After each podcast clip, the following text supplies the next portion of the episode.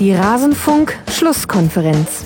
Ich glaube, Olympia ist mit keinem anderen Turnier zu vergleichen, wenn es natürlich in anderen Sportarten nochmal einen anderen Stellenwert hat als im Fußball, äh, wo vielleicht eher Weltmeisterschaften, Champions League die Gradmesser sind. Aber allein die Möglichkeit zu bekommen, daran teilzunehmen, ist schon sensationell. In dem Jahrgang zu sein, mit dahin fahren zu dürfen, ist für mich eine Überlegung wert gewesen, da nicht dran teilzunehmen. Als die Einladung dann kam, habe ich auf jeden Fall sofort zugesagt. Alles zur deutschen Nationalmannschaft. Olympia ist etwas ganz Besonderes, erzählt uns ein nahezu euphorisierter Timo Horn vom 1. FC Köln, der jetzt gerade bei den Olympischen Spielen tätig ist. Und damit begrüße ich euch zum Rasenfunk, zur Rasenfunk-Schlusskonferenz. Ja, tatsächlich, wir werden auch Ausgaben zu den Olympischen Spielen 2016 machen. Einfach, weil es tatsächlich etwas Historisches ist. Zuletzt Mal mit dabei die deutsche Nationalmannschaft 1988. Das sind nach Adam Riese 28 Jahre. Da kann man von Historie sprechen. Und ich habe wie immer in der Schlusskonferenz mir einen Gast eingeladen, mit dem ich über das zurückliegende Spiel sprechen möchte. Und das ist der uns allen sehr bekannte Tobias Escher von Spielverlagerung.de. Servus, Tobi. Servus. Sehr schön, dass das mal wieder geklappt hat und wir stürzen uns ein bisschen ins kalte Wasser. Ja, tun wir das doch. Insofern, als bei uns beiden die Wissenstiefe bei der deutschen U21 und vor allem bei dieser U21, ähm, einem ganz, einer ganz speziellen Kaderzusammenstellung, nicht so tief ist wie gewohnt. Aber liebe Hörer, wir hoffen trotzdem einen Mehrwert für euch zu erzeugen. Sollen wir mal gleich loslegen, Tobi? Ja, ähm, das stimmt. Also muss ich erstmal zustimmen, wobei die erste Elf geht noch bei der deutschen Mannschaft. Der kennt man ja die meisten Spieler. Dahinter wird's dann eng, ja. sag ich mal so. Ja, ähm, äh, das geht mir ebenfalls so. Kurz zum Hintergrund, liebe Hörer, für diejenigen, die es nicht mitbekommen haben, den U21-Kader für die Olympischen Spieler zusammenzustellen, war in etwa so komplex wie einen äh, Rubik-Würfel, äh, einen Zauberwürfel zu lösen. Ähm, es gab verschiedene Auflagen, es durften keine Spieler mit dabei sein, die bei der EM mit dabei waren. Es sollten keine Spieler mit dabei sein, die erst in der Sommerpause den Verein gewechselt haben. Ähm, es durften von den Vereinen nur eine bestimmte Anzahl von Spielern mit dabei sein. Also wahrscheinlich wurde dann nach dem Ausschlussverfahren tatsächlich ausgewählt, wer mit in den Kader kam. Aber trotzdem ganz gute Truppe zusammenbekommen, finde ich, Tobi. Ja, ähm, die Truppe ist ganz gut, vor allen Dingen, wenn man es im internationalen Vergleich sieht. Ähm, die anderen Mannschaften, die teilnehmen, haben keine so gute Truppe zusammenbekommen in größten Teilen. Ähm, wenn man zum Beispiel Mexiko sieht, da hat doch zum Beispiel Chicharito, der größte Star, der da mitgespielt hat, der hat abgesagt. Wohingegen bei Deutschland hat man die Bender-Zwillinge, man hat sehr viele junge, ähm, talentierte Spieler dabei. Das ist eigentlich schon ein Kader, der sich sehen lassen kann. Mhm. Dann lass doch mal die Aufstellung durchgehen. Jetzt von diesem Spiel gegen Mexiko. Das war eben der erste Gruppengegner bei diesen Olympischen Spielen. Gestern Abend war das Spiel. Wir nehmen am Freitagmorgen auf. Ja, im Tor Timo Horn, den haben wir im Intro schon gehört, ähm, hat sich schon in dem Spiel gezeigt. So viel Spoiler darf an der Stelle schon mal sein. Da haben wir einen guten Torhüter mit nach Olympia genommen. Ja, ähm, einer der besten in dem Jahrgang. Das ist auf jeden Fall auch eine interessante Personalie für ihn auch. Er hat sich ja sehr gefreut über Olympia und ich glaube auch zu Recht, weil in Deutschland Torwart sein ist nicht die leichteste Sache, wenn du Nationalspieler sein möchtest. Mhm. Wenn da ein Neuer und ein Ter Stegen vor dir stehen, aber jetzt so kommt er auch ein Länderspieler ran und natürlich auch mal nach Brasilien. Das ist, glaube ich, was hochinteressantes für ihn. Mhm. Der Auftakt übrigens, liebe Hörer, fand im selben Stadion statt, in dem auch die deutsche Nationalmannschaft 2014 ihr erstes WM-Spiel damals bestritten hat. Damals ein 4 zu 0 gegen Portugal, jetzt ein 2 zu 2 gegen Mexiko. So, lass mal noch die Ausstellung kurz durchgehen, äh, Tobi, und du wirst einfach alles Wissenswerte ein, was du findest, dass man zu den jeweiligen Positionen wissen sollte. Auf links haben wir einen Spieler von RB Leipzig, Lukas Klostermann. Ähm, sehr interessanter Mann. In der Innenverteidigung, das sind jetzt bekanntere Namen. Matthias Ginter, der Weltmeister vom BVB und Niklas Süle, der gefühlte Weltmeister. Nein. Ja. Da fällt mir keine ähm, Überleitung zu ein. Hm. Ja, ähm, die ganze Abwehr, dann der letzte Mann kann man vielleicht gleich auch noch Aha. nennen, Toljan von ähm, Hoffenheim. Genau. Gefühlt spielen, haben da drei von vier Spielern schon lange nicht mehr auf der Position gespielt, auf der sie jetzt spielen. Ähm, Toljan ist ja eigentlich, hat ja eigentlich in letzter Zeit häufig Innenverteidiger gespielt, meine ich, in der Jugend auch. Dann mhm. nochmal als Außenverteidiger, aber eher als Linksverteidiger eingesetzt worden. hat jetzt gestern, wenn ich das richtig notiert habe, Rechtsverteidiger gespielt. Genau. Ähm, Klostermann eigentlich Rechtsverteidiger bei RB Leipzig meistens, hat jetzt Linksverteidiger gespielt. Und Ginter eigentlich zuletzt eher Außenverteidiger, hat Innenverteidiger gespielt. Also nicht nur, dass die Mannschaft komplett neu zusammengewürfelt ist und so nie gespielt hat, auch die Spieler müssen erstmal an, an ihre Positionen reinkommen. Mhm. Hat man Süle quasi der Einzige, der das regelmäßig gespielt hat, die Innenverteidigerposition, die auch spielt. Mhm. Man hat auch tatsächlich gemerkt, ähm, da fehlte noch ein bisschen die Vorbereitung. Die Mannschaft ist in der Form erst seit einer Woche mit zusammen, hatte nur sechs Trainingseinheiten und ein bisschen hatte man den Eindruck, zumindest Halbzeit eins war dann so die, die siebte Trainingseinheit jetzt nicht, ähm, das sage ich nicht, um den Gegner zu diskreditieren, sondern einfach von, ähm, es hat sich so angefühlt, als ob bestimmte Automatismen und Mechanismen erst ab der zweiten Halbzeit gegriffen haben. Das ist wahr. Einerseits ist es aber auch wahr für alle anderen Mannschaften, die teilnehmen. Ähm, größtenteils. Auch wenn jetzt zum Beispiel Mexiko, da haben doch viele noch in der Jugend zusammengespielt, okay. Ist aber in Deutschland auch teilweise so. Und auch da müssen sie halt neue Spieler reinwürfeln. Peralta hat auch noch nie mit diesen Leuten zusammengespielt als Stürmer. Mhm. Also das ist so ein Punkt, das gilt für alle Mannschaften. Das sieht man bei allen Mannschaften irgendwie ein bisschen es ist ja sowieso ein bisschen etwas Besonderes. Es wurde ja auch während dieses Spiels und vor dem Spiel ähm, zu Genüge strapaziert, dass Mexiko vor vier Jahren Olympia Gold geholt hat. Und tatsächlich frage ich mich, welchen Wert diese Information hat, neben dem, dass man weiß, okay, irgendwann hat Mexiko schon mal olympisches Gold geholt im Fußball, denn von der Mannschaft ist logischerweise nur noch einer mit dabei, Peralta, der ähm, jede Mannschaft durfte ja drei ältere Spieler mitnehmen, die eine gewisse Altersgrenze auch überschreiten durften und er ist bei Mexiko einer davon. Aber im Grunde hat das ja eigentlich keinerlei Aussagekraft fürs aktuelle Turnier. Nee, hat's auch nicht. Ähm, genauso, dass Südkorea letztes Mal Dritter geworden ist, hat auch sehr wenig Aussagekraft. Eben weil halt fast keine Spieler da sind. Ich glaube, Neymar war letztes Mal auch dabei bei Olympia und äh, Peralta und dann wird schon eng dahinter. Mhm. Ist natürlich klar, wenn du ein U23-Turnier hast, beziehungsweise U21-Turnier hast, ähm, dass dann kein Spieler zweimal teilnimmt. So macht ja irgendwie auch, auch, den besonderen Reiz aus, finde ich. Also sowohl, glaube ich, für die Spieler, die das äh, Gefühl haben, ähm, eine einzigartige Chance in ihrer Karriere zu haben, als auch für Betrachter wie uns, die sich nochmal ein bisschen neu in dieses Spiel reingucken müssen, weil man eben keine festen Schemata bei allen Mannschaften hat, weil man da nicht einen Stamm hat von sieben, acht Spielern, die man auf jeden Fall schon mal kennt und in der Champions League auch schon ein paar Mal gesehen hat. Das ist, äh, ich finde das ehrlich gesagt ganz reizvoll gerade, mich da so ein bisschen reinzufuchsen. Ja, es ist auch, man kann auch, ähm, Erwartungen hat man erstmal dann an die Mannschaften, dann guckt man sich das an, dann hat man so Aha-Effekte. Das ist schon ganz interessant, ja. Genau, und über, über einige Aha-Effekte haben wir jetzt ja schon gesprochen. Wir haben in der Viererkette hinten drin drei Spieler, die nicht auf ihrer angestammten Position gespielt haben. Wie sie es gemacht haben, das wollen wir, können wir gleich mal besprechen, Tobi. Lassen wir noch kurz die Startausstellung komplettieren. Vor dieser Viererkette haben wir die Bender-Zwillinge als Doppelsechs. Ähm, es wächst zusammen, was schon immer zusammen gehörte, finde ich. Ähm, das hat mir unheimlichen Spaß gemacht, den beiden auf der Doppelsechs zuzugucken. Auch weil man sich das im Kopf schon so oft vorgestellt hat. Zumindest mir ging das so. Hm. Ja, ähm, genau. Kann ich gar nichts hinzufügen. Musst du ja dann auch nicht. So, und dann kommen wir zu den offensiven Vieren. Da hätten wir einmal auf der 10 den Kapitän Leon Goretzka von Schalke 04, der dürfte auch vielen Hörern bekannt sein. Sein Vereinskollege Max Meyer auf der linken Außenbahn. Leverkusens Julian Brandt auf der rechten Außenbahn und vorne drin als neun begann gegen Mexiko Davy Selke. Ja, das ist eine hochinteressante Offensivreihe, finde ich, weil sie sehr viel Talent hat, vor allen Dingen. Mhm. Ähm, mit Brandt auf rechts einen Spieler, der so ein bisschen die Müller-Rolle übernimmt. Also jetzt nicht, was Thomas Müller spielt, sondern einfach dieses Einstartende vom Außen in das Zentrum rein. Ähm, Meier, der auf links so ein bisschen den Dribbler gegeben hat zunächst und Goretzka, der das verbinden sollte, die Mannschaftsteile. Mhm. Und Selke macht halt das, was Selke macht, der ist vorne als Stürmer drin. Siehst du vom Spielertyp her einen Unterschied zwischen Davy Selke und Nils Petersen, der einer der älteren Spieler ist, die Horst Rubisch mitgenommen hat? Ähm, Selke ist noch ein bisschen schneller, hat noch ein bisschen mehr Dynamik drin als ähm, Petersen. Petersen der hat noch ein bisschen besseres Stellungsspiel im Strafraum und auch ein bisschen besseren Abschluss.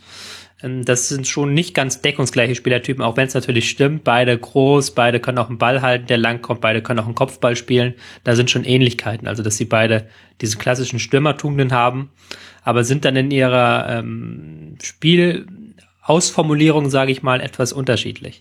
Mhm machen was anderes aus ihren körperlichen Talenten. Mhm. Ja, Das äh, hat man, finde ich, auch in diesem Spiel gesehen und damit lass mal, lass mal reingehen in dieses 2 zu 2 gegen Mexiko. Die erste Halbzeit, ich habe schon angesprochen, ähm, da griff noch nicht ein Rädchen ins andere. Du hast auch schon vollkommen zurecht eingeworfen auf beiden Seiten.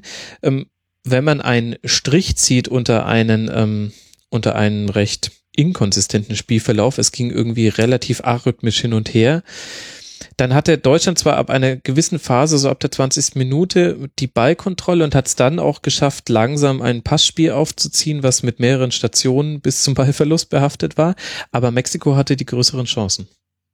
Mexiko hat vor allen Dingen ähm, früher gestört. Also Mexiko mhm. ist ja auch wirklich ein Spiel reingegangen mit einem Pressing. Ich finde es immer sehr interessant, mexikanische Jugendmannschaften zu sehen, weil man da eine Philosophie erkennt. Ähm, dieses 4-4-2 und dieses Pressing und das ähm, schnelle Konterspiel über die pfeilschnellen Außen, das siehst du bei jeder mexikanischen Jugendmannschaft von der U17 an. Und das können die auch, das können die auch im Blut. Und da ist ja dann egal, ob dann die Spieler zusammengewürfelt sind, das kriegen sie hin. Und das haben sie auch in diesem Spiel wieder ganz gut hinbekommen. Ähm, die deutsche Mannschaft hingegen, da siehst du, dass es nicht so ganz leicht ist, weil es da nicht solche Automatismen gab, an denen man sich orientieren konnte, keine Fixpunkte. Da hat es ein bisschen gebraucht, bis man dann das eigene Passspiel so durchdrucken konnte, dass man auch mal an diesem 4-4-2-Block der ähm, Mexikaner vorbeigekommen ist. Mhm. Finde ich einen ganz interessanten Punkt, denn ich fand auch, dass äh, Mexiko hat für mich wenig überraschend gespielt. Und dann dachte ich mir, warum überrascht mich das eigentlich nicht? Und ich habe ja nur von den von der Herrenmannschaft tatsächlich ein Bild im Kopf. Und jetzt finde ich, sieht man auf der deutschen Seite aber schon, dass auch versucht wird, eine Philosophie auf den Platz zu bringen, die auch bei der Herrenmannschaft so gespielt wird.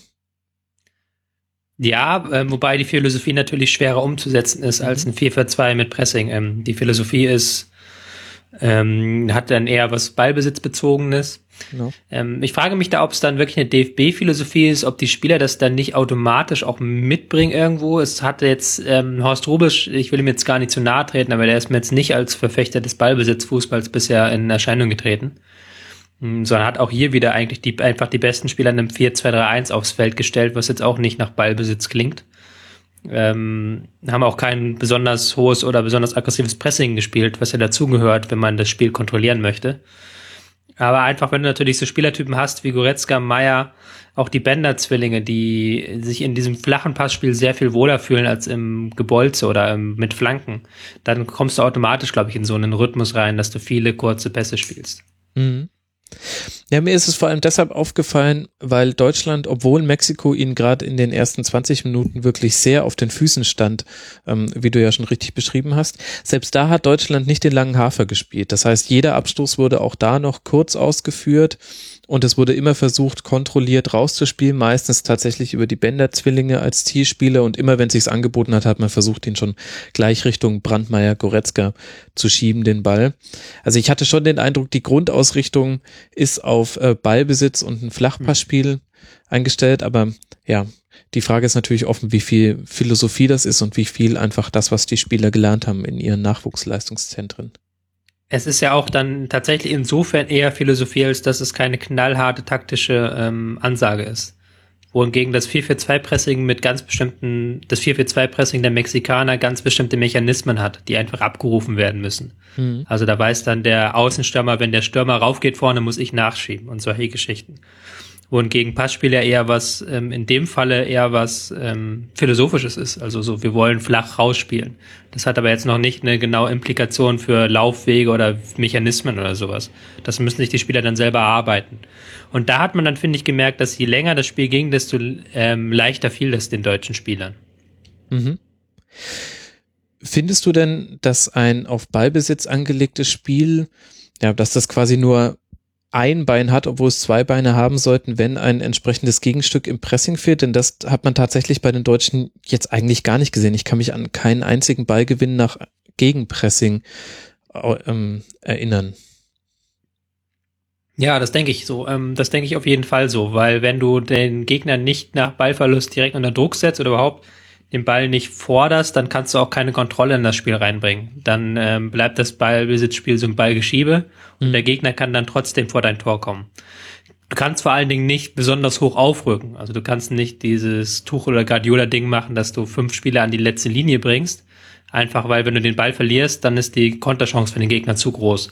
wenn da die Gegenpressing-Mechanismen fehlen. Ähm, das möchte ich aber jetzt gar nicht zum Vorwurf machen für Rubisch, dass man das nicht gespielt hat. Ähm, das geht natürlich nach acht, sieben oder acht Trainingseinheiten, die sie hatten, geht das nicht, dass ich da dann plötzlich ein Gegenpressing ganz komplexes auspacke. Mhm. Das muss man tatsächlich dann so angehen wie Mexiko, dass die Spieler das schon vor dem Turnier wissen, dass das in der Nationalmannschaft gefordert wird. Also dass wir das schon in der U17 eigentlich lernen. Mhm. Was ich ganz interessant fand, war die Rolle der Außenverteidiger. Also allein wenn man sich die Heatmap von Lukas Klostermann anguckt, ähm, dann hat er eigentlich einen, einen offensiven Außen gespielt und äh, weniger in der Defensive. Ähm, wenn man ganz kritisch ist, kann man sagen, hat man auch bei der einen oder anderen Kontersituation dann gemerkt, ähm, ja, das, das die Mexiko genau, ja. hatte. Hm. Genau. Ähm, ja. Was, was sind denn so für dich die Erkenntnisse der ersten Halbzeit gewesen? Welche Aha-Momente hattest du denn da? Ähm, sehr wenige tatsächlich. Ähm, ich hatte ein paar Aha-Momente, nachdem Goretzka verletzt raus musste in der 28. Dann kam ja Gnabry und dann hatte man mhm. so eine klarere Spielaufteilung, fand ich, mit Gnabry links als Dribbler, rechts Brand einstartend und Meier, der ähm, als Verbindungsspieler agiert und auch ähm, hier viele 1 gegen 1 Duelle sucht. Das hat mir ein bisschen besser gefallen als zuvor. Da hat das dann, hat man dann vorne die individuelle Klasse der Akteure besser einsetzen können. Und mir hat auch ähm, Süle hinten schon in der ersten Halbzeit sehr gut gefallen, weil ich auch fand, dass Ginter das ganze Spiel immer ein bisschen wackelig war. Hat ein paar Mal auf Abseits gespielt, wenn er es nicht sollte, hat ein paar Mal nicht auf Abseits gespielt, wenn er es hätte tun sollen. Da hat man schon ein bisschen gemerkt, dass er die Position schon länger nicht mehr so gespielt hat. Mhm. Das stimmt. Das hat man ähm, gerade bei diesen Amtssituationen ist mir das auch zwei oder dreimal aufgefallen. Gleichzeitig auf der äh, gegenüberliegenden Seite muss ich sagen, es war dann aber auch gar nicht so unmöglich, Mexiko in Bedrängnis zu bringen. Ich fand es relativ erstaunlich, wie oft Deutschland auf der rechten Abwehrseite Mexikos in Überzahl war. Ähm, meiner Meinung nach hat es damit zu tun, dass Pizarro, der Rechtsaußen von Mexiko, nein, wir sprechen nicht von Claudio, der ist Peruaner, liebe Hörer, ähm, der ist relativ häufig nach innen gezogen und hat vor allem nach hinten nicht immer mitgearbeitet. Und äh, da sind die Deutschen auch in der ersten Halbzeit äh, zwei, dreimal im, Gru im Grunde war der dritte Pass schon derjenige, der in den Lauf gespielt war für den Außenspieler, der dann durchbrechen konnte. Das ist mir so ja. aufgefallen. Genau, und das ähm, Lozano, der andere Außenspieler, hat auch nicht so richtig mitgemacht, sondern hat eher auch auf Konter gelauert. Ist auch ein sehr schneller Mann, hat es auch zwei, dreimal dann durchgeschafft, als Deutschland dann die Außenverteidiger höher gestellt hat. Aber du hast schon recht, also da waren sie ein bisschen anfällig.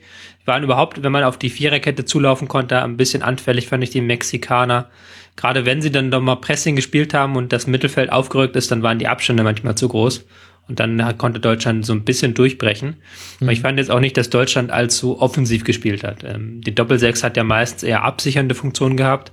Ein Außenverteidiger ist immer nach vorne gegangen, aber ich glaube selten beide gleichzeitig, so dass auch Deutschland halt eine relativ kontrollierte ähm, Einstellung in der ersten Halbzeit zumindest noch hatte. Mhm. So, um kurz äh, diejenigen Hörer noch abzuholen, die das Spiel nicht sehen konnten, so wie wir. Ähm, es gab eben äh, zwei, drei größere Chancen für Mexiko, deren die größte war in der 27. Minute eine große Chance für Lo Lozano, der sehr auffällig gespielt hat, das ganze Spiel über. Da hat äh, Timo Horn sehr gut gehalten und damit Deutschland im Spiel gehalten. Und dann ging es mit 0 zu 0 in die Pause. Und das vielleicht Spielentscheidende war tatsächlich das, was du schon angesprochen hast, der Wechsel von Gnabry für Goretzka. Gnabry, wir kennen ihn mindestens vom FC Arsenal, eventuell erinnern sich einige noch an ihn. Er kam vom VfB Stuttgart, hat da noch in der Jugend gespielt und ist dann äh, zu Arsenal gewechselt. Was hat er denn ins deutsche Spiel dann gebracht, vor allem auch in der zweiten Halbzeit, was vorher gefehlt hat, Tobi? So einen gewissen Zug zum Tor und ein bisschen ähm, eins gegen eins. Ähm, er hat ja auch ein paar Mal es geschafft, sich durchzusetzen, wirklich im Eins gegen eins und ähm, dann einen äh, Pass in die Mitte zu bringen. Also das hat nicht immer geklappt. Ich finde mhm. bei Gnabry eine der Schwächen von ihm ist, dass er sehr gut im Eins gegen eins ist, aber nicht so stark in den Folgeaktionen. Also es fehlt manchmal ähm, dann dieses ja. ähm, die Folgeaktion, die, die schöne, die gespielt wird. Ähm, aber das hat er diesmal ganz gut geschafft. Also da hat er wirklich ein gutes Spiel gemacht und dann gerade ähm, in der zweiten Halbzeit hat er dann ein paar Mal richtig schön aufgelegt oder auch selber ähm, sich in Schussposition gebracht. Mhm.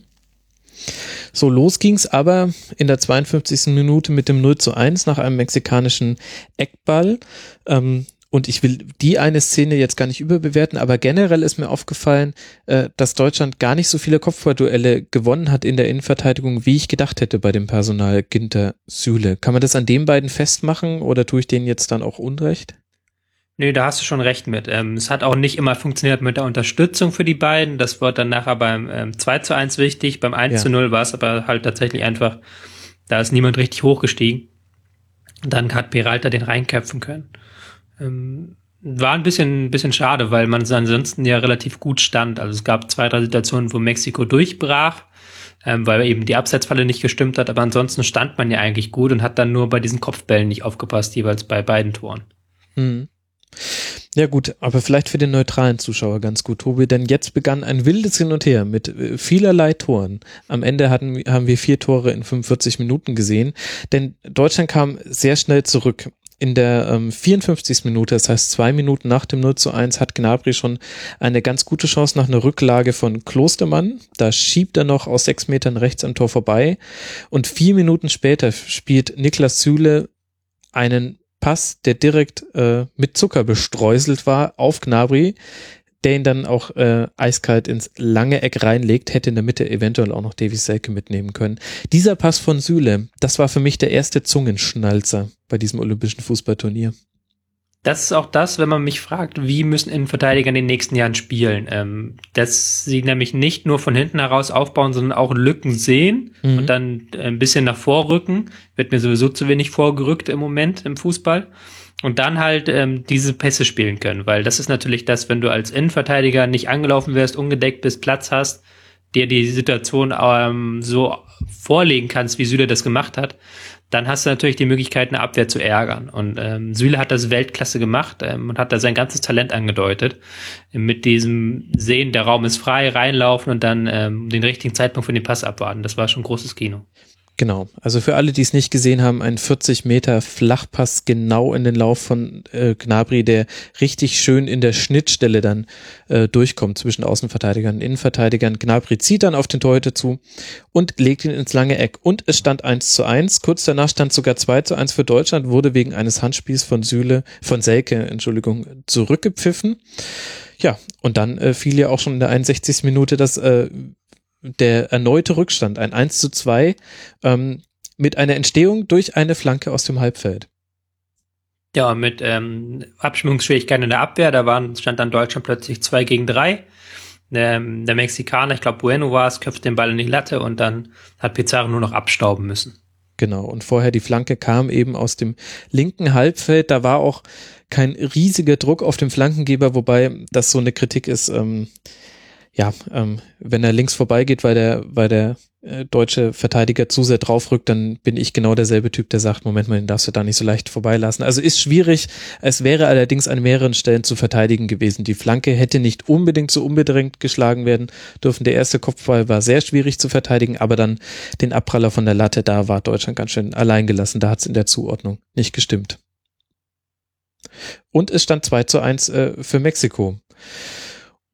Und jetzt ging es, es ging so weiter wie im Grunde die Minuten davor. Die große äh, Gnabry-Show. Ähm, in der 62. Minute kommt er einen Schritt zu spät nach einem Steilpass. Äh, in der 69. Minute setzt er sich links durch, schießt aus spitzen Winkel und der Tor Torhüter klärt gerade noch zur Ecke. Und dann hätte in der 74. Minute allerdings, und das gehört zur Geschichte dieses Spiels dazu, da hätte der Decke schon mehr als drauf sein können. Da hatte Mexiko eine riesige Chance. Ähm, nach einem Querpass ist das Tor im Prinzip komplett frei. Lozano, der bis dahin wirklich ein super Spiel gemacht hat, zögert einen Moment zu lange. Deswegen hat Timo Horn die Möglichkeit, wieder ähm, zurückzukommen ins Tor quasi. Und dann bringt er ihn tatsächlich nicht runter. Und eigentlich hätte das das sichere 3 zu 1 sein müssen. Naja gut, man könnte vielleicht sagen, wenn Lozano den Ball unterbringen würde, würde er nicht in Amerika spielen, sondern in Europa. Weil ähm, das natürlich so ein bisschen seine Schwäche war. Hat er in der ersten Halbzeit schon eine riesige Chance. Ja. Und dann zweimal quasi das Tor nicht gemacht, was er machen muss. Ja, wobei er ja auch immer wieder mit größeren Clubs in Verbindung gebracht wird. Er ist erst 21, mhm. lassen wir uns überraschen. Aber lassen wir noch mal kurz über diese Situation sprechen, denn im Grunde hat man da auf ähm, deutscher Seite das gesehen, was ich vorhin schon für Mexiko angesprochen habe. Da ging es mit zwei flach gespielten Pässen sehr schnell und dann hat ja, Abseitsstellung äh, hat nicht äh, funktioniert und auf einmal bist du in einer Situation, wo drei Spieler Richtung Grundlinie rennen und du erstmal einfach nur reagieren kannst und dann wird es halt schwierig. Ja, Ginter hebt den Arm, glaube ich, nur in dieser Szene, aber war selber derjenige, der das Abseits aufgehoben hat. Dann ist natürlich schwierig, gerade gegen Mexiko haben wir ja schon gesagt, die halt einfach feilschnell sind und dieses Spiel halt seit der Jugend spielen mit zwei flachen Pässen, den schnellen Mann hinter die Abwehr schicken. Das darf dir nicht passieren und aber ähm, Horn hat's ja dann rausgeholt, die Kohlen aus dem Feuer. Genau, hat Deutschland im Spiel gehalten. Was würdest du denn sagen? Ist das, ähm, es ist ja durchaus verständlich, dass es noch Abstimmungsprobleme gibt, gerade bei so einem sensiblen Ding wie der Abseitsfalle, wo es halt im modernen Fußball tatsächlich auch ähm, nur um wenige Schritte geht. Also ähm, das ist ja noch um Welten besser, als äh, jede Hobbymannschaft ihre Abseitsfalle auch nach Jahren gemeinsamen Spielens organisiert. Was glaubst du denn, ist das erfolgsversprechendere Mittel, darauf zu reagieren und zu sagen, wir spielen häufiger in der tiefen Staffelung, ähm, womit wir quasi auf den Abseitspfiff verzichten, aber dafür mindestens einen Spieler in der Absicherung haben, der sich ein bisschen fallen lässt im richtigen Moment? Oder würdest du sagen, nee, die Spieler sind Abseitsfallen heutzutage so gewöhnt, dass es eigentlich nur eine Frage der Zeit, bis sich das einspielt? Ähm, ich bin immer der Meinung, dass die Viererkette möglichst auf einer Höhe sein sollte, mhm. ähm, weil ich dann auch, also natürlich nicht komplett auf einer Höhe mit einer leichten Versetzung, ähm, dass man darauf reagieren kann, auf Verlagerung oder sowas. Aber ähm, ich mag das nicht, wenn ein Spieler dann zehn Meter hinter dem anderen steht, ähm, wie es dann die deutsche Mannschaft zuletzt gemacht hat, weil ein Gegner das auch sehr leicht ausnutzen kann, wenn er es sieht und wenn er dann clever die richtige Verlagerung spielt. Ähm, da muss dann einfach, und das müssen aber auch die Spieler eigentlich können, das können sie auch seit der, ähm, ich sag mal, seit der U12 wird das dann eingeübt, dass du gemeinsam auf einer Linie spielst und so verschiebst. Und das hat halt nicht funktioniert. Mhm. Und das war halt, ich will jetzt immer nicht einen Spieler rauspicken, ich mag das normalerweise nicht, aber Ginter war halt derjenige, der dann äh, teilweise falsche Entscheidungen getroffen hat, einfach. Und das müsste aber eigentlich auch klappen, ohne dass man jetzt wochenlang zusammengespielt hat, dass einfach die Abwehr auf einer Höhe bleibt, dass man einen Spieler auserkehrt und sagt, okay, wir bleiben immer auf Höhe dieses Spielers. Das ist der Abwehrchef. Das, das müsste eigentlich zu machen sein. Mhm. Gut. Ähm, immerhin war es dann Matthias Ginter, der das 2 zu 2 geköpft hat nach einer Ecke. Und ich äh, halte erstaunt fest, ach guck mal, im U-Bereich fallen auch bei deutschen Ecken da mal Tore. Das war ein schöner Kopfball aus acht Metern. Das war eine schöne Ecke, das war ein schöner Kopfball. Ähm, viel besser kann man es nicht machen, glaube ich. Genau. Und es stand 2 zu 2. Kurz vorher hatte Gnabry nochmal eine große Chance. Da haben sie sich mit einem Doppelpass, Doppelpass äh, toll durchkombiniert, fand ich. Sind super in den Strafraum gekommen. Er hat dann geschossen, nicht mehr genügend Druck dahinter bekommen. Schon da hätte er auf Ginter querlegen können, der in der Phase des Spiels beim Stand von 1 zu 2 sehr offensiv gespielt hat. Den hat man äh, relativ häufig vorne drin gefunden. Ähm, ich vermute einfach mal, das war eine Ansage von Rubisch. Ansonsten würde es mich wundern. Ja, glaube ich auch, ja. So, und dann machen wir den Deckel drauf. 2 zu 2 ging es dann aus. Horst Rubisch hat danach gesagt, ein geiles Spiel. Dazu gehören sicherlich auch die Umstände. Nicht nur, dass es eben die Olympischen Spiele waren, sondern eben auch äh, Fritz Walter Wetter. Es hat äh, gegossen wie aus Kübeln. Und das hat vielleicht dann auch aufgewogen, dass es sich im weiten Rund des Stadions nur rund 10.000 Zuschauer verließen und äh, verloren. Mich hat ja dieser Krankenwagen wahnsinnig irritiert, der die ganze Zeit hinter dem einen Tor stand, auf der einen Seite, wo die Tribüne nicht fertig gebaut wurde und die ganze Zeit seine, seine Warnlichter anhatte. Hm. Naja, aber das ist offensichtlich den Spielern nicht so aufgefallen. Die waren anscheinend ganz schön aufgeputscht nach diesem Spiel. War ja auch vom Spielverlauf her nicht ganz so unspannend. 2 zu 2. Was nehmen wir denn jetzt mit? 2 zu 2. Was ja, verdientes 2 zu 2. Okay. Würde ich behaupten. Ähm, mhm. Auch wenn das immer so eine komische Wertung ist, verdient, nicht verdient, aber waren auf beiden Seiten Chancen da. Beide hätten sogar noch ein, zwei Tore mehr schießen können. Ähm, fand ich okay. Also war jetzt so, dass nicht, dass da jemand rausgestochen ist. Mhm. Was würdest du sagen, sind die Hausaufgaben für die deutsche Mannschaft jetzt dann für die nächsten Spiele? Es geht als nächstes gegen Südkorea. Ähm, ich, ähm, ich glaube, als nächstes muss man ein bisschen zumindest am Pressing fallen, auch wenn es natürlich schwierig ist, aber man braucht zumindest etwas Gegnerdruck äh, nach Ballverlusten, wenn man ähm, nachher in den entscheidenden Phasen mitspielen will. Also ich glaube, gegen Südkorea wird es noch nicht so wichtig werden, aber wenn man dann die Gruppenphase übersteht, dann wird es wichtig werden. Ähm, man muss gucken, dass man ähm, ob Goretzka, ich habe jetzt noch gar nicht geguckt, ob Goretzka schwerer verletzt ist, aber ich fand diese Ordnung mit Brandt, Meier, ähm, Gnabry hat besser funktioniert als in der ersten Halbzeit mit Goretzka. Mhm. Das ist etwas, was sich ähm, Rubisch überlegen muss. Ja, und ansonsten sehe ich aber keinen Grund, also man musste jetzt, glaube ich, Südkorea schlagen, wäre, glaube ich, besser und dann am Ende nochmal gegen Fidschi ein paar Tore schießen. Mhm. Damit hast du auch schon ganz gut die Gruppenkonstellation weggenommen. Ich glaube, man ist auch, glaube ich, sogar schon praktisch weiter, wenn man Südkorea schlägt. Weil wir gehen jetzt einmal davon aus, dass man nicht gegen Fidschi verliert. Dann reicht jetzt eigentlich ein Sieg gegen Südkorea. Das stimmt. Südkorea aktuell äh, Gruppenerster nach einem 8 zu 0 über die Fidschi-Inseln. Ähm, dann gucken vor allem Leverkusen-Fans entzückt auf dieses Ergebnis, weil Rio, Songwon Rio von äh, Bayer Leverkusen drei Tore gemacht hat und Heuming Son, den wahrscheinlich viele von euch noch kennen, von den Hotspur, hat auch einen Treffer gemacht. 8 zu 0. Welchen Wert das hat, keine Ahnung. Ähm, ich konnte es nicht mal sehen. Und es ist Fidschi. Angeblich haben sie in einem 4-3-3 gespielt, Fidschi. Allein aus diesem Aspekt hätte ich da ganz gerne das Spiel gesehen. Das, äh, das kann ich irgendwie kaum glauben, ehrlich gesagt. Aber ich habe es in zwei unabhängigen Quellen gelesen, dass sie in einem 4-3-3 gespielt hätten. Also 4-1-2-3 sogar, mit nur einem Sechser. Mhm. Naja. Wahrscheinlich war es dann eher ein 4-5-1 in der Praxis. Ja, das, das, das muss nämlich eigentlich so sein. Ja. Ähm, oder sie haben sehr, sehr offensives 4-3-3 gespielt und so kommen dann auch die acht Tore zustande. Ähm, übrigens, ähm, eine, eine Sache, die Deutschland auf jeden Fall verhindern sollte gegen Südkorea, nicht zwischen der 62. und der 63. Minute drei, ich wiederhole, drei Tore zu fangen. da sind das 2 zu 0, das 3 zu 0 und das 4 zu 0 gefallen. Der 62. und dann der 63. sind zwei Treffer gefallen. Äh, da haben sich die Südkoreaner ganz offensichtlich nicht mal mehr Zeit zum Jubeln genommen. Gut.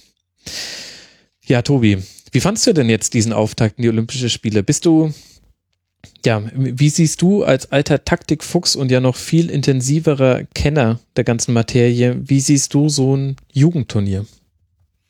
Ja, das ist jetzt ähm, aus taktischer Sicht nicht das spannendste Turnier, muss man sagen. Ähm, einfach weil die Spieler dafür nicht eingespielt genug sind und weil man schon merkt, dass die Mannschaften halbwegs zusammengewürfelt sind. Und wenn man dann natürlich viele 4-2-3-1 sieht, ähm, wo einfach die besten Spieler aufgestellt werden, so ein bisschen wie bei Deutschland, mhm. kann man den Trainern auch gar nicht so groß verübeln. Ähm, aus taktischer Sicht ist das Olympische Turnier nicht das Spannendste. Nein, man kann es eher so unter der Warte des Spielerscouting so ein bisschen betrachten. So zum Beispiel mal Luzano zu sehen über 90 Minuten oder auch ähm, Pizarro. Das war schon interessant. Das sind so Spieler, die man ja sonst nicht so sieht. Mhm. Ja, das, ähm, so geht's mir ehrlich gesagt auch und irgendwie mag ich eben diese Situation, dass man nicht so viel kennt. Es geht jetzt weiter am Sonntagabend, dann spielt Deutschland, wie schon angesprochen, gegen Südkorea. Da wird es äh, keine Sendung zu geben. Und ähm, das hat einfach nur zeitliche Gründe, liebe Hörer. Das kriege ich leider nicht hin. Deswegen kriege ich es übrigens leider auch nicht hin, über die Frauennationalmannschaft zu sprechen. Denn ähm, vielleicht haben einige von euch gesagt, Moment mal, warum redet ihr nur über die eine deutsche Fußballmannschaft, die dort antritt? Ja, die Frauen spielen auch. Ähm, Finde ich aber deshalb ein bisschen weniger spannend, weil das einfach die A-Nationalmannschaft ist und wer sich mit denen äh, beschäftigt, der der weiß dann auch ungefähr, was man erwarten kann. Und ich habe jetzt drei Spiele schon gesehen und muss sagen, ähm, ja, das ist halt einfach wie eine WM. Also ähm, äh, Brasilien gegen China, da ist schon wieder ein, ein wahnsinniges Kopfballtor gefallen, wo man sich gedacht hat, meine Güte, ähm, da hat Monika, die bestimmt nicht Monika ausgesprochen wird, ähm, durch drei Chinesinnen hindurchgeköpft und die Torhüterin war noch so behindert, dass sie nicht halten konnte nach einer eigentlich schon abgewehrten Ecke. Ähm, und die USA machen Neuseeland lang und alle Zuschauer rufen Sika, immer wenn Hope Solo einen Abstoß macht. Es gibt schon auch ein paar schöne Geschichten da, aber Leute, ich krieg's leider nicht hin, vor allem die spielen teilweise um 11 Uhr abends, das äh, geht leider gerade nicht in meinen, in meinen Time, äh, meinen Zeitplan rein. Ja. Wie komme ich jetzt aus der Nummer raus? Weiß ich nicht. Simone Lauder verletzt, das ist natürlich schade. Außenbandriss. Ähm, und letztes Turnier von äh, Sylvia Knight. Jetzt habe ich doch noch ein bisschen was zu Frauenfußball erzählt. es tut mir leid, vielleicht schaffe ich es ab, ab äh, Viertelfinale mehr. Aber ähm, irgendwie muss ich das äh, gerade die Waage halten mit allem anderen, was zu tun ist. Tobi, möchtest du noch was loswerden? Ähm, du darfst auch generell zu irgendwas. Möchtest du noch was zum Wetter sagen? Nee, äh, generell zum Männerturnier können wir nochmal kurz sagen. Ja, gerne. Ähm, die armen Leute in Brasilia, die sich Brasilien gegen Südafrika angucken wollten, ihre Heimatschaft, haben ein 0-0, Ja. mussten aber vorher schon ein 0-0 zwischen Irak und Dänemark Das, erdulden. st das stimmt. Wurden gegen die Leute, die in Manaus sich bei tropischer Hitze ins Stadion getraut haben, nur zur Erinnerung, das ist ja im Nordbrasilien im Dschungel quasi das Stadion von Manaus ähm, haben ein 2 zu 2 zwischen Schweden und Kolumbien und ein 5 zu 4 von Nigeria gegen Japan gesehen. Also, die haben es gut getroffen. Ja, die haben es ganz gut getroffen. Das äh, Brasilien-Spiel war auch tatsächlich beeindruckend. Äh, Neymar mit ähm, erwartbar vielen Abschlüssen. Der südafrikanische Torhüter hatte aber einen guten Tag und so kam es dann zum 0 zu 0. Ich fand es ganz interessant zu sehen, dass, ähm, dass sobald Neymar bei dir im Team spielt und ähm, einer der besten ist, und das ist ja bei Neymar eigentlich immer so, der Reflex offensichtlich zu sein scheint, wir haben den Ball im Mittelfeld, okay, sofort raus auf die linke Seite.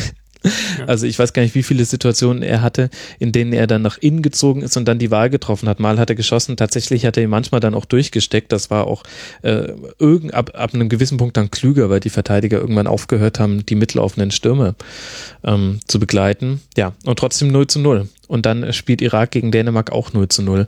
Und wir haben eine Gruppe mit, tja, keinem Tor und äh, einem Punkt für alle. Sehr Großartig. interessant auch äh, Honduras gegen Algerien. Ähm, der algerische Torhüter konnte einem ein bisschen leid tun, hat zwei Riesenpatzer fabriziert Mhm. und dadurch hat Honduras 3 zu 2 gewonnen. Aber irgendwie eine ganz nette Geschichte, weil Honduras jetzt auch nicht als die Fußballweltmacht bekannt ist. Dafür lohnt sich so ein Turnier ja dann auch irgendwie. Ja, wobei Algerien auch nicht. Hätte man genauso andersrum sagen können. Ach, weiß ich nicht. Ich hätte mir ehrlich gesagt von Algerien schon ein bisschen mehr erwartet. Auch ähm, Algerien hat auch Fußball historisch, finde ich, eine, eine längere Geschichte. Ich meine, da muss man sich, da musste man ja nicht mal an, an irgendwelche Schanden von Giron denken, sondern es würde ja schon reichen, sich an die WM 2014 Achtelfinale zu erinnern Mhm. gegen Deutschland. Aber auch witzige Gruppen. Also diese Honduras-Algerien-Gruppe wird dann noch komplettiert äh, von den beiden No-Name-Mannschaften Portugal und Argentinien. Portugal übrigens mit 2 zu 0 gegen Argentinien gewonnen, äh, sein Auftaktspiel. Das heißt, äh, die geben sich schon High Fives, weil die fühlen sich jetzt sicher wahrscheinlich schon relativ zurecht durch. Und dann eben die deutsche Gruppe mit Südkorea, Mexiko, Fidschi.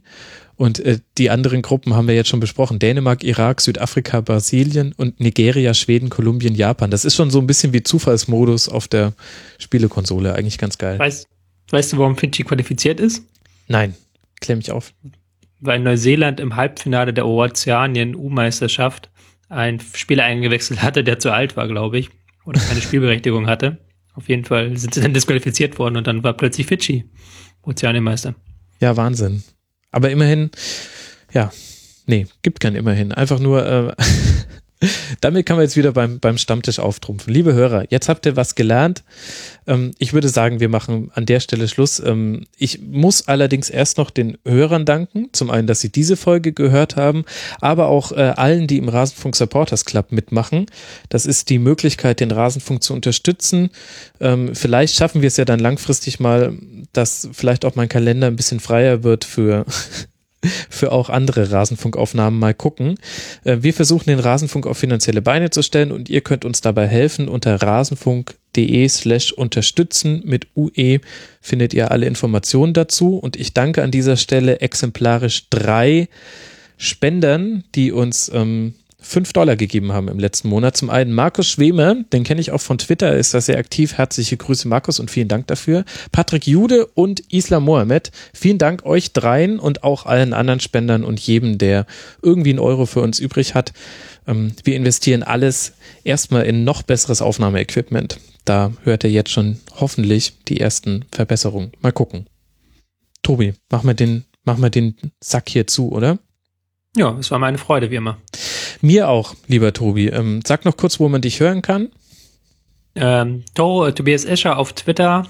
Bundesliga geht aber erst zur Saisonbeginn wieder los auf rocketbeans.tv und spielverlagerung.de, die Seite für eure Taktikanalysen. Ach, das hast du sehr schön gemacht. Super. Hat mir noch einen kleinen, äh, vollkommen verdienten Werbeblock für dich mit dabei. Liebe Hörer, danke fürs Zuhören. Wir hören uns ja mal gucken. Wie gesagt, zum nächsten Spiel schaffe ich es nicht. Äh, vielleicht zum Gruppenabschluss dann wird es die nächste Schlusskonferenz geben. Und dann geht's ja schon Richtung Bundesliga. Und da muss es ja eine epische Saisonvorschau geben. Naja, liebe Hörer, macht es gut, bleibt sportlich. Bis bald. Ciao.